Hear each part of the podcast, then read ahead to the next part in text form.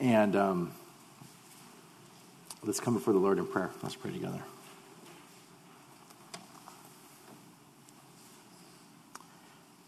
Lord God, we're so thankful for your word. Um, we're thankful for the truths that are in it and the perfection of your word.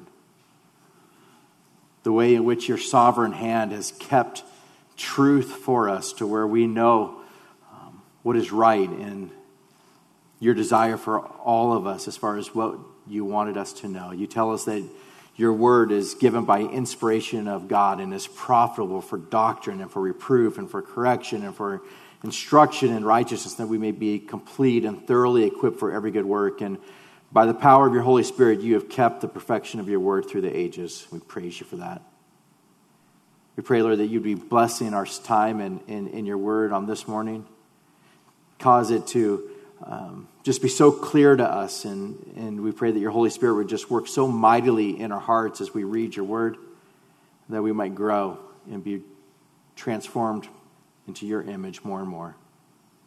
I pray that, that on this day that it would be a joyful day for us. Celebrating our dads, thinking of, of the blessings in which you've blessed us with, and especially um, worshiping our Heavenly Father who is always there for us and is always good and always loving and always just and always does all those things which are perfect. May, may we just follow your example as we minister um, to our kids and one to another. Be glorified this morning in Jesus' name. Amen. John chapter 18, beginning of verse 28.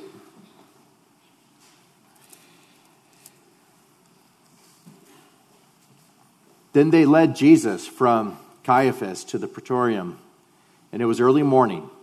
But they themselves did not go into the praetorium, lest they should be defiled, that they might eat the Passover. Pilate then went out to them and said, What accusation do you bring against this man? And they answered and said to him, If he were not an evildoer, we would not have delivered him up to you. And then Pilate said to them, You take him and judge him according to your law.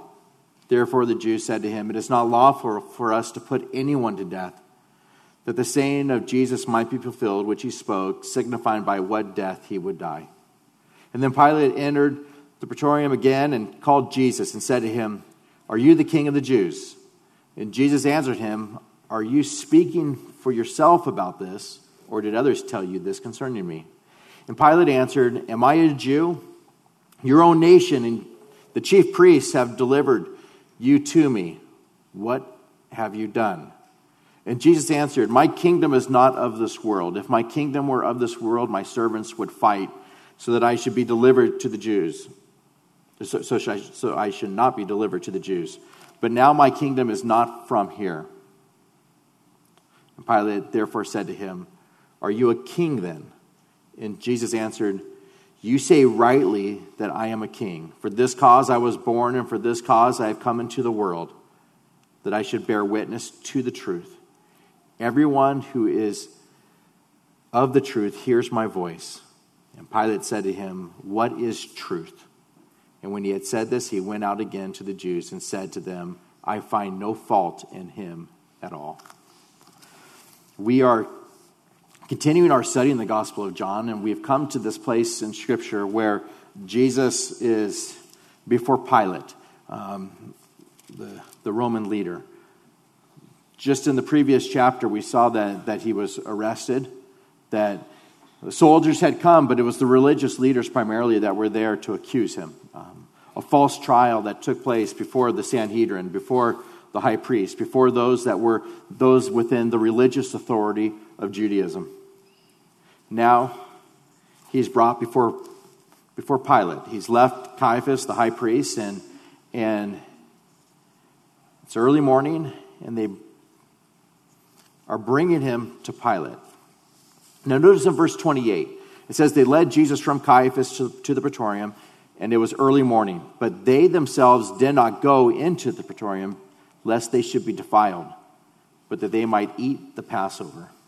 So you see this Jewish high court, the Sanhedrin, those that were um, in authority there within Israel. And they know that they have no ability to put someone to death. As far as under Roman law, they are supposed to go before the Romans to have someone put to death. They're supposed to get approval before they put someone to death. So these men, they're about to put to death the creator of all that exists, the perfect Lamb of God that has no spot or blemish, through the most unfair, wicked trial of all time, breaking law after law as they conducted this trial, and they're full of hatred, sin, envy. They love darkness rather than the light, and so they're, they're haters of Jesus, the light. But they're feeling pretty good about themselves because they're keeping up with their religious purity. You see it within the text here is they're, they're bringing him to Pilate. There's been so much sin within all their hearts, but they're saying, we can't go in to the praetorium. We can't go in to where Pilate's at because we don't want to be defiled by him.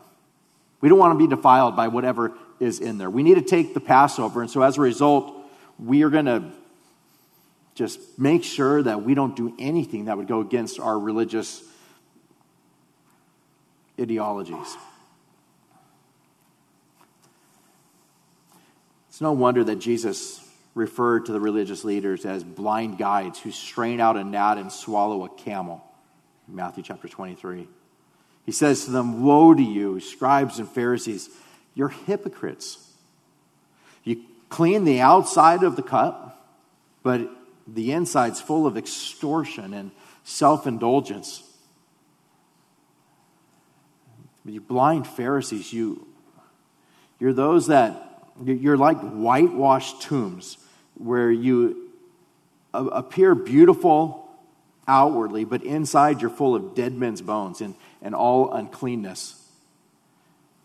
Even so, also outwardly appear righteous to men, but inside you're full of hypocrisy and lawlessness. He's saying to them, you, appear to be the religious ones, you appear to be the righteous ones, you appear to be the good ones, but inside it's just lawlessness and sin and, and, and, and death that's inside of you.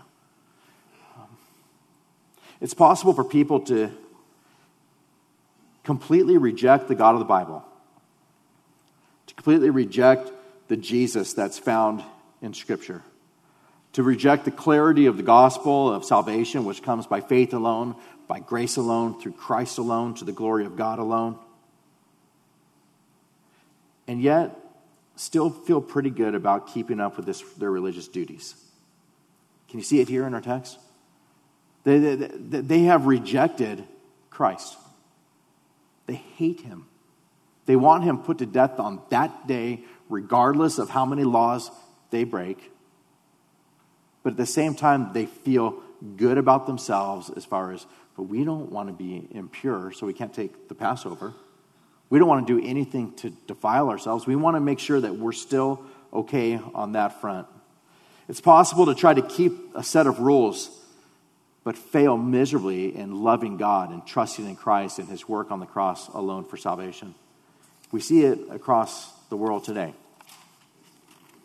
People who are religious, they want to do their good works. They want to do all the things that they think are necessary for them to do religiously, and yet they don't know God. They don't trust in Christ as their Lord and their Savior.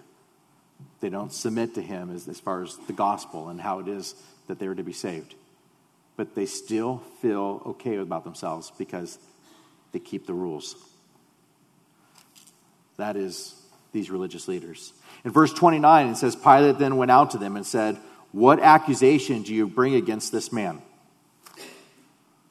What's your accusation against him?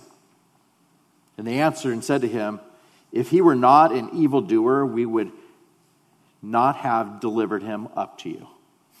What kind of answer is that? What accusation do you bring against him? Well, why do you think we're bringing him to you? If he wasn't an evildoer, we wouldn't have brought him to you. It should be enough that we just brought him to you. Just give us the stamp that says that we can crucify him. Do you get that idea? Why do we need to tell you? Luke tells us that they, that they did tell Pilate. Um, he says that they said, we, we found this fellow perverting the nation and forbidding to pay taxes to Caesar and saying that he himself is Christ, a king. From Luke's account, he says those are the three reasons that, that they gave. Okay? He's an evildoer. We, why else would we have delivered him up to you? But if you need to know, he he's perverting the nation. He's forbidding people to pay taxes to Caesar, and he's saying that he himself is Christ the King. Well, Christ was not perverting the nation. Was simply turning the fake religion of the religious leaders upside down and exposing how, how they went completely against Scripture. He's not telling them not to pay taxes. Do you remember when they came to him and, and, and, and said, Tell us, what do you think? Is it lawful to pay taxes to Caesar or not? Should we pay taxes to Caesar? They think that they got him. They think that they've caught him. And do you remember what Jesus said? He says that he, that he perceived their wickedness. And he said, Why do you test me, you hypocrites? Show me your money. So they brought him a denarius, and he said to them, whose image is on it? And inscription is this. And they said, Caesar's. And he said to them, So then render therefore to Caesar the things that are Caesar's, and to God the things that are God's. He doesn't say, Don't pay taxes. He's saying, Give to Caesar the things that are Caesar's, but give the things that are God's to him. Give it to the Lord. So the last thing that they said was, He's saying that he himself is Christ a king. And so that's the one that kind of sticks with Pilate. He knows that the other two just aren't true. So there in verse 31, Pilate says, that, says to them, You take him and judge him according to your law. Therefore the Jews said to him, It is not lawful for us to put anyone to death. Pilate saying, You take him. You judge him. You do it according to your law. And these guys are just saying, we want him to be put to death. There's no second choice for us. Life imprisonment is not an option. A beating is not an option. We want him put to death, and we're not allowed to do that. We want him put to death. Matthew tells us that Pilate knew, though, that the Jews had handed Jesus over to him because of envy. That's what Matthew tells us. Pilate knew that the real reason why, why Jesus was being handed over to Pilate was because of envy, was because of the sin that was within the hearts of the religious leader, the jealousy that was there. In verse 32, it says, Now the saying of Jesus might be fulfilled, which he spoke, signifying by what death he would die. This is interesting because you, you, you, you see this particular time in history in which there is Roman crucifixion. We're told by John here that he's going to be put to death, but it's to fulfill the death in which he determined would take place. The Jews were putting people to death. You remember in Acts chapter 7 with with Stephen. Um, it tells us that they cast him out of the city and they what? They stoned him to death. That's what the Jews would do. When they wanted to put someone to death, they would stone the person to death. They stoned Stephen, and Stephen saying, calling out to God, saying, Lord Jesus, receive my spirit. And he knelt down and cried with a loud voice, Lord, do not charge them with the sin. And as he said this, he fell asleep. Acts chapter 7, Stephen is stoned to death by the religious leaders. But they didn't stone Jesus to death.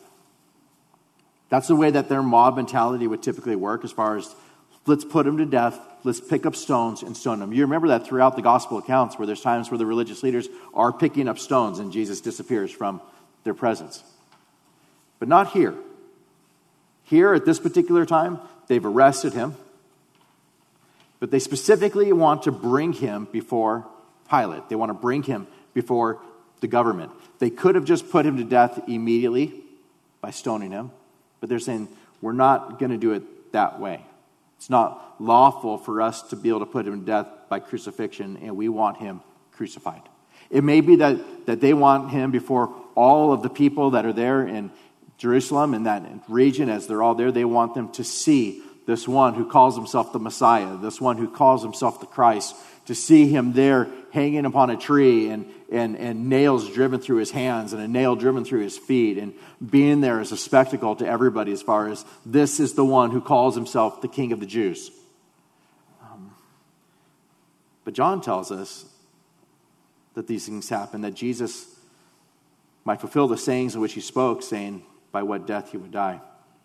In John chapter 3, we hear Jesus say, And as Moses lifted up the serpent in the wilderness, even so must the Son of Man be lifted up, that whoever believes in him should not perish, but have everlasting life.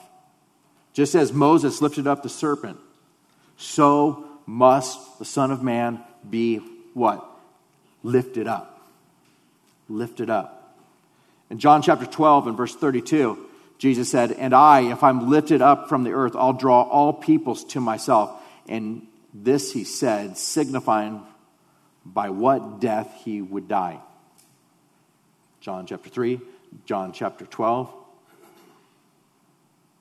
Even before that, in Deuteronomy, in chapter 21, it tells us that cursed is, and, this is referring to the, the inheritance, and it says, For he who is hanged on a tree is accursed. Cursed is everyone. And it goes from there. Galatians chapter 3 says, Christ has redeemed us from the curse of the law, having become a curse for us. For it is written, Cursed is everyone who hangs on a tree. It goes back to Deuteronomy as far as the way in which Jesus would be put to death.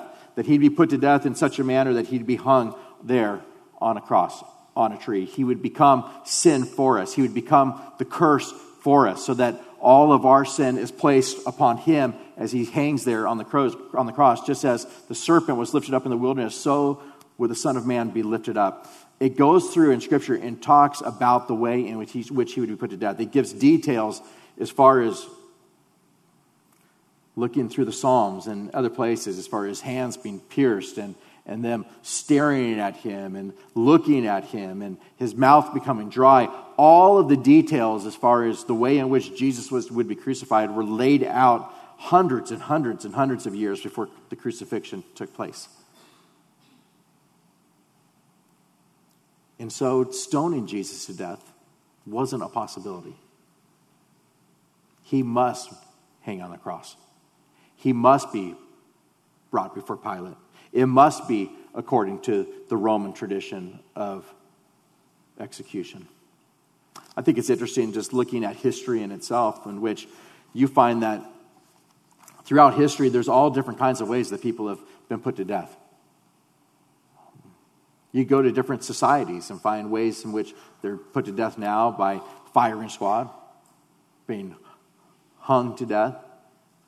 You go through and you can find awful ways in which people were tortured. If you go to places like in London, you could go to someplace like the London Dungeon and find out how they would put people to death and torture them in different ways. You could go someplace like to Warwick Castle and go into like this little underground area that, uh, for some odd reason, when I was a kid, I always thought was the coolest place to go to when we would go to, to London was Warwick Castle, the dungeon. We could go see how they tortured people, how they would put them in a box and leave them there until they, you know, starved to death, or they would put them on the rack and stretch them. And so you'd see like all these methods of torture that would take place. You can go throughout history and find all different ways in which people have been put to death for the last several thousands of years. But there's only one time frame in which there was crucifixion. And that was in this particular time under the Roman Empire in which the laws were in such incredible detail that they're still the ones that are used throughout much of Western society today, as far as the way in which their judicial system worked, is what we and, and countless other countries have modeled themselves after. And they put people to death by the cross. Jesus came at that time, at that perfect time, so that he would be hung there on a tree, so that his hands would be pierced and his feet would be pierced. And you could go through the details of all that took place and find it all throughout Scripture as far as the details of the cross. Cursed is everyone who hangs on a tree. And so, verse 32 says that the saying of Jesus might be fulfilled, which he spoke, signifying by what death he would die. In verse 33, it says, Then Pilate entered the praetorium again, called Jesus, and said to him, Are you the king of the Jews? Are you the king of the Jews? He knows that he's not trying to pervert a nation. He knows that it's not an issue of tax. But the one that stuck was he says that he's king of the Jews. Now, this is a problem for, for Pilate because Pilate's the one that is the leader. Pilate's the one that has been placed there by Roman authority. Pilate's the one that's there to, supposed to, that's supposed to represent the Roman government and to rule that particular land. And the question questions coming up is Is there an uprising? Are you trying to be king of the Jews? Are you trying to be in this area and taking the place of Caesar? And so Jesus responds by saying,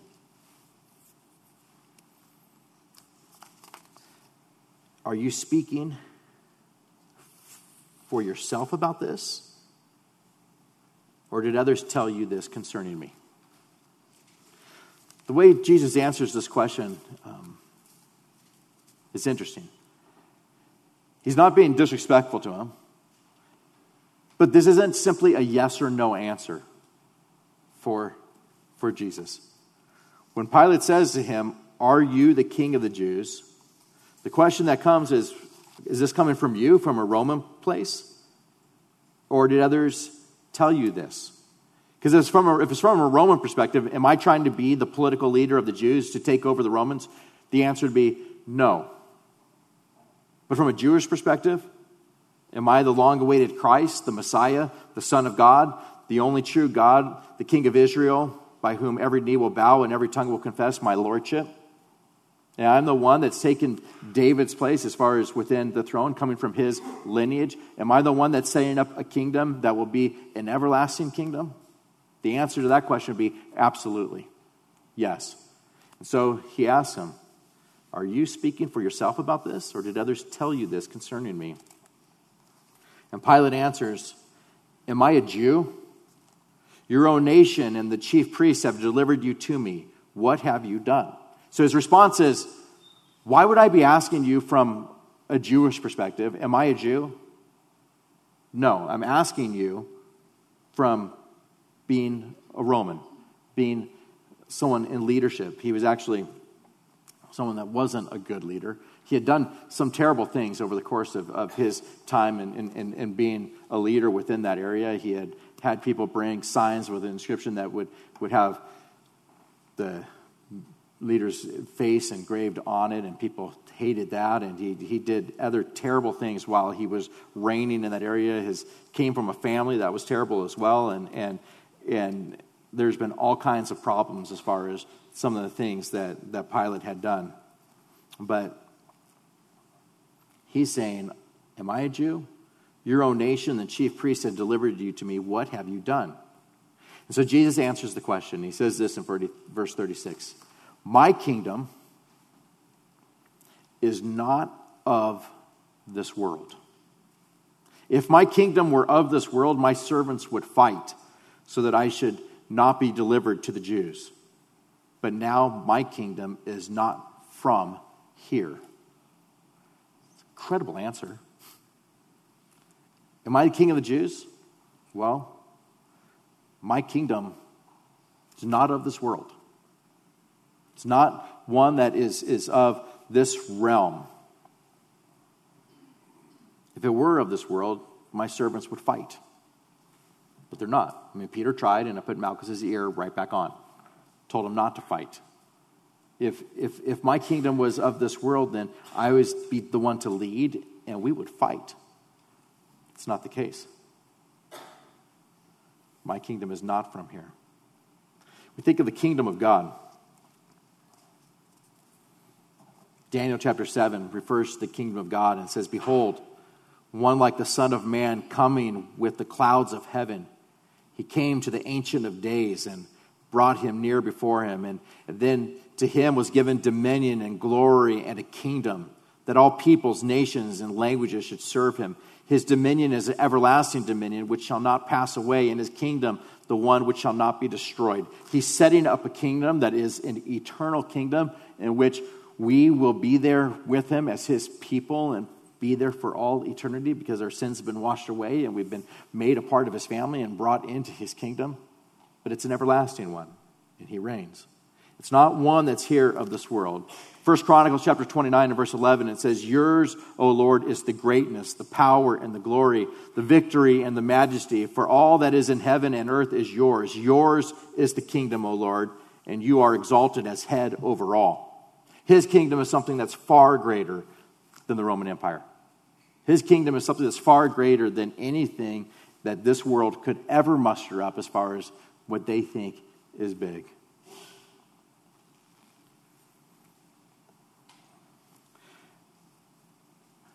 We'll look at this in the next couple weeks, but John chapter 19, Pilate says to him later, um, Are you not speaking to me? Do you not know that I have the power to crucify you and the power to release you?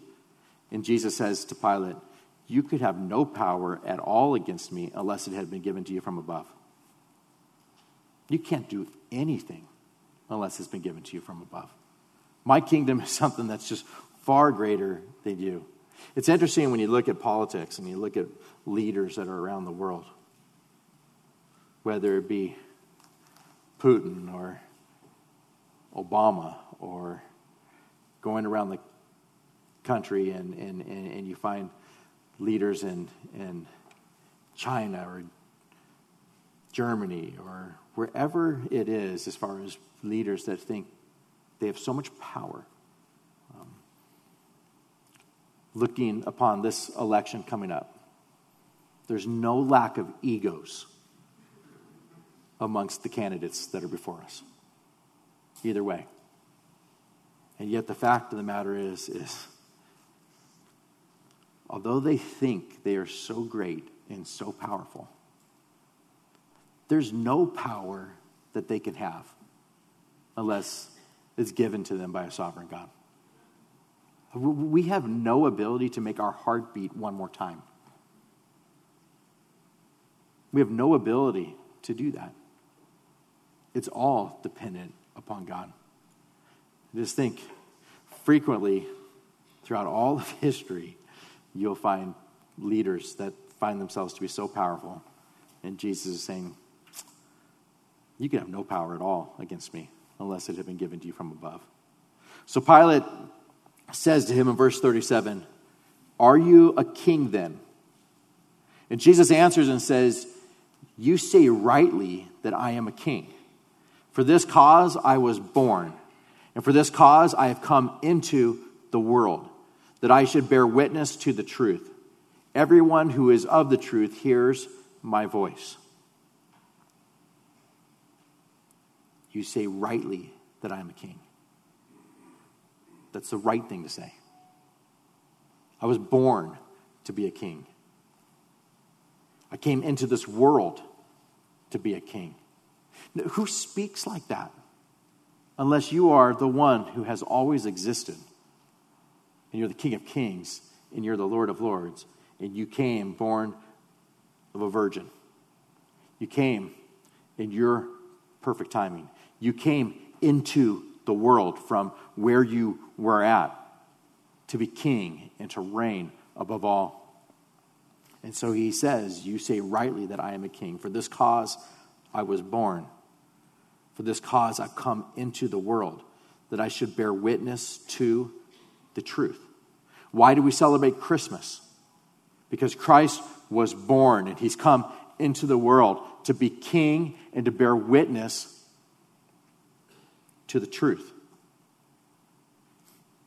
You find in Luke chapter 1 and verse 30 where the angel comes to Mary and says, Do not be afraid, Mary, for you have found favor with God. And behold, you will conceive in your womb and bring forth a son, and you shall call his name Jesus, and he will be great, and he'll be called the Son of the Highest. and the Lord God will give him the throne of his father David, and he will reign over the house of Jacob forever, and of his kingdom there will be no end. It will never end. He came into the world to be king and to rule for all eternity as the King of Kings and the Lord of Lords.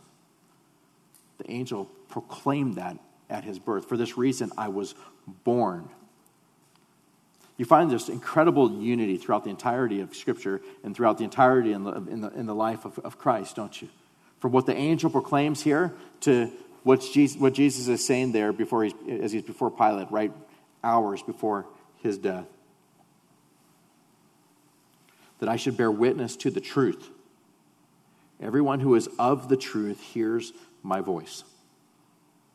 Everyone. In John chapter 14, in verse 6, we reread, Jesus says to them, I am the way, the truth, and the life. No one comes to the Father except through me. If you had known me, you would have known my Father also. And from now on, you know him and you've seen him. I'm the truth. Everyone who is of the truth hears my voice. So Pilate responds by saying, What is truth? Now, it's a good question, isn't it? What is truth? The problem is, is he's not answering it or asking the question, looking for an answer from Christ. He's just in a place of Jesus is brought here before me. I'm supposed to proclaim whether he's guilty and should go to the cross or whether he's innocent. They brought him before me. They had these made up charges against him. There's no witnesses to even account of these things. I'm asking him questions to be able to find can I put him to death? I just asked him if he was king of the Jews, and he gave me this answer that makes it so that at least I'm not threatened and the Roman Empire is not threatened because his kingdom's not of this world. We're not told this in this particular text, but what, what we find elsewhere in the Gospels is that Pilate's wife had sent him a letter saying, like, just don't have anything to do with, with condemning this, this righteous man. I had a dream, like, you, you just, just don't, don't do anything to him. And so he's got this letter that's come in from his wife. He's there in the morning. He's saying, my, my wife woke up. She sent a servant to bring me this letter. It's urgent. I'm not supposed to do anything with this righteous man. And so here I am, and I'm asking him these questions. And he just said, I'm here to bear witness to the truth. Everyone who is of the truth hears my voice. And his response is, What is truth? What is it? Isn't that a question that you would find today in this relativistic world that we live in? What is truth? What does it matter? What is truth? How do you even know? I mean, how, how do you know that your religion is right?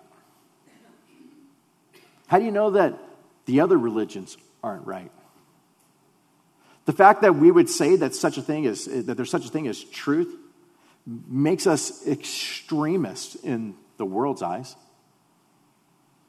They put us on the same level of the wickedness of what that man did in Orlando last week? How do you proclaim truth? What is truth? How do you know truth?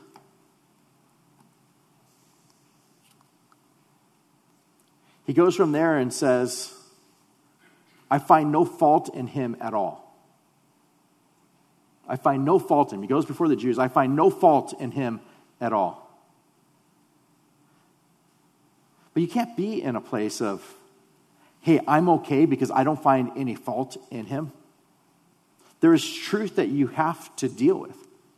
You can't just come to a place of, I'm agnostic. I don't know which way is right, so I'm just going to kind of stay in the middle and I don't find any fault with him, but what is truth, Jesus? I don't know. And I'm just going to do my own thing and live my life and what does it matter what I believe? How can anybody know truth? but it does matter. Truth does matter. If Jesus says, I am the way, I am the truth, I am the life, there's no man that could come to the Father except by me, then truth matters. In a huge way, it matters. It matters whether or not Jesus is God. That truth matters to us today, and it should have mattered to Pilate on that day. It matters. You go through Scripture, and, and it proclaims the deity of Christ. You look at where it says a virgin will be with child and bear a son. Matthew 123. His name should be called Emmanuel, which is translated God with us. God became flesh, God with us. You look at John chapter 1, where it says, In the beginning was the Word, and the Word was with God, and the Word what? Was God. He was in the beginning with God. All things were made through him. Without him, nothing was made that was made. And then from there, you say, And the Word became flesh and dwelt among us. We beheld his glory. Romans 9 5 refers to Jesus as the eternally blessed God. Philippians chapter 2 tells us that he didn't consider it robbery to make himself equal with God. And that every name, or that the name of Jesus, every knee would bow uh, of those in heaven and those on earth and those under the earth. And every tongue would confess that Jesus Christ is Lord. Titus chapter 2 looking for the blessed hope and glorious appearing of our great God and Savior, Jesus Christ.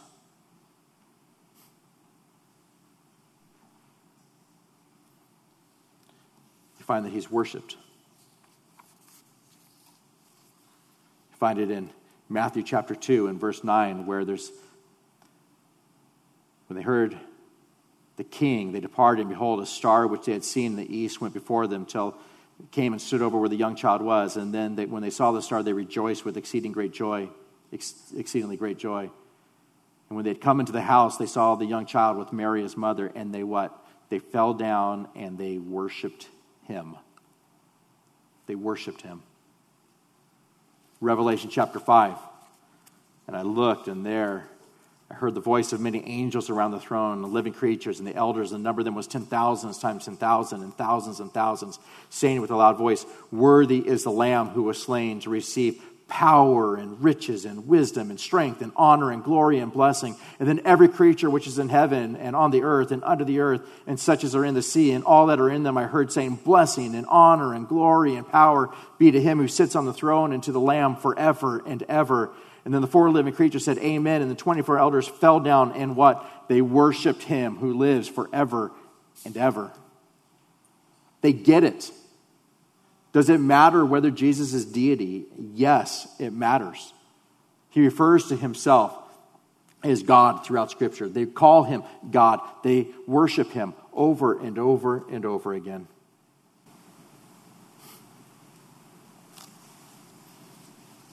Matthew 9:18, the ruler came and they worshiped him. Matthew 14:33, then those who were in the boat came and worshiped him, saying, "Truly you are the son of God." After Jesus rose again from the dead, the disciples came and behold, Jesus met them, saying, Rejoice. And so they came and they held him by the feet and they what? They worshiped him.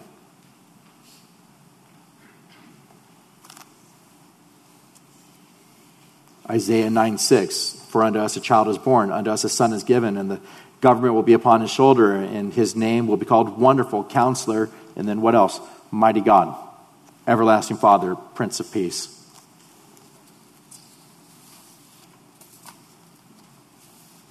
You find in Scripture that he's always existed. Everlasting Father, he's called. I'm the Alpha and the Omega, the beginning and the end. I'm the Alpha and the Omega, the beginning and the end, the first and the last. He's at all places at all times. Jesus says, For where two or three are gathered together in my name, I am there in the midst of them. He knows all things. John 2 24, but Jesus did not commit himself to them because he knew all men, and he had no need that anyone should testify of man, for he knew what was in man. It's all powerful. I'm the Alpha and the Omega, the beginning and the end, says the Lord, who is and who was and who is to come, the what? The Almighty. And he doesn't change, he's immutable. Hebrews 13 8, Jesus Christ is the same yesterday, today, and forever created all things. All things were made through him. Without him, nothing was made that was made. The deity of Christ matters. He forgives sin. He rose again from the dead, and he will judge.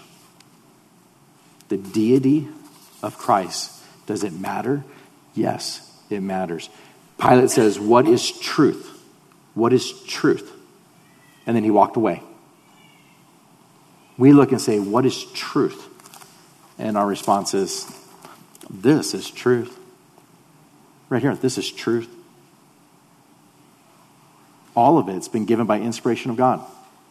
All of it is profitable for doctrine, for reproof, for correction, for instruction in righteousness, that you would be complete and thoroughly equipped for every good work. It's the Word of God.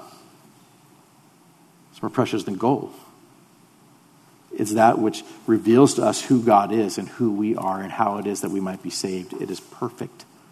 It's truth. What is truth? The truth is that Pilate was about to put to the cross Jesus, who is the creator of this universe, who has always existed, who Scripture had talked about for millenniums before and that he was coming to save his people. That's truth. Pilate just walked away. What is truth? I find no fault in this man, but what is truth? The truth was that Pilate needed to fall down on his knees and to worship him, and to trust him, and to believe in him, and to follow him for all the rest of his life. It didn't end that way for Pilate. Pilate did more bad things, and he ended up, we're told through history, that he was to report to his leader, the Roman leader. And on the way that particular leader died, and what ended up happening was Pilate was forced to take his own life. didn't will end well. Not for Pilate. And yet he's there before Jesus, and Jesus is saying, I'm the truth. I am the king. Find two different groups of people in our text this morning. One is the religious leaders that just follow their religion, doing all of their duties, trying to keep themselves from being defiled, and yet they don't have any kind of relationship with Christ, their Savior. They're not saved. The other is a secular man who just takes an agnostic position of what is truth. Both are condemned. Apart from faith in Christ, both are condemned. And yet, Jesus tells us in our text this morning that everyone who hear who, who is of the truth hears my voice. Do you know the truth this morning? Has the Holy Spirit so worked in your life to know who your God is, who your Savior is, who our Messiah is? Praise the Lord. If the power of the word this morning, or at some point in your life, became so alive and real to you, and that you came to faith in Christ. The gospel is clear, the message is clear. Who Jesus was and is, is clear. And how we can spend eternity with him is clear. So whosoever believes in him will not perish, but have everlasting life. Will you pray with me? We thank you, Lord, for the gospel. We thank you, Lord, that Jesus is fully in control of this situation in which he is going to go to the cross. Not be stoned to death, but go to the cross that he might become a curse for us. And, and just as the serpent was lifted up, so might he be lifted up, that we might look upon him and be saved, that we might have faith in him and be saved. I thank you for every part of the text that we had this morning. It shows your power in all these things. It shows that it, it wasn't necessarily Jesus there before Pilate, but more Pilate there before Jesus. Jesus speaking and Pilate being in a place of thinking he's in control, but not in control at all. And here we are, Lord, before you. We're not in control. It's you who are in control. And yet you tell us, Whosoever believes in you would not perish, but have everlasting life. I pray that today would be the day of salvation for anybody in this room who is not yet saved. That they won't be able to walk away from here and think, What is truth? But they would be able to see in Deuteronomy how you said you were going to die, in the Psalms how you said you were going to die, the details that were given, and the fact that you died on that cross and you rose again on the third day. Appeared to the disciples, appeared to even 5,000 people. And I pray that today would be the day in which they would believe. For us as your people, may we worship you. May we worship you with the entirety of our beings. And may you be exalted and find great joy through the praises of your people. We pray these things in Jesus' name. Amen.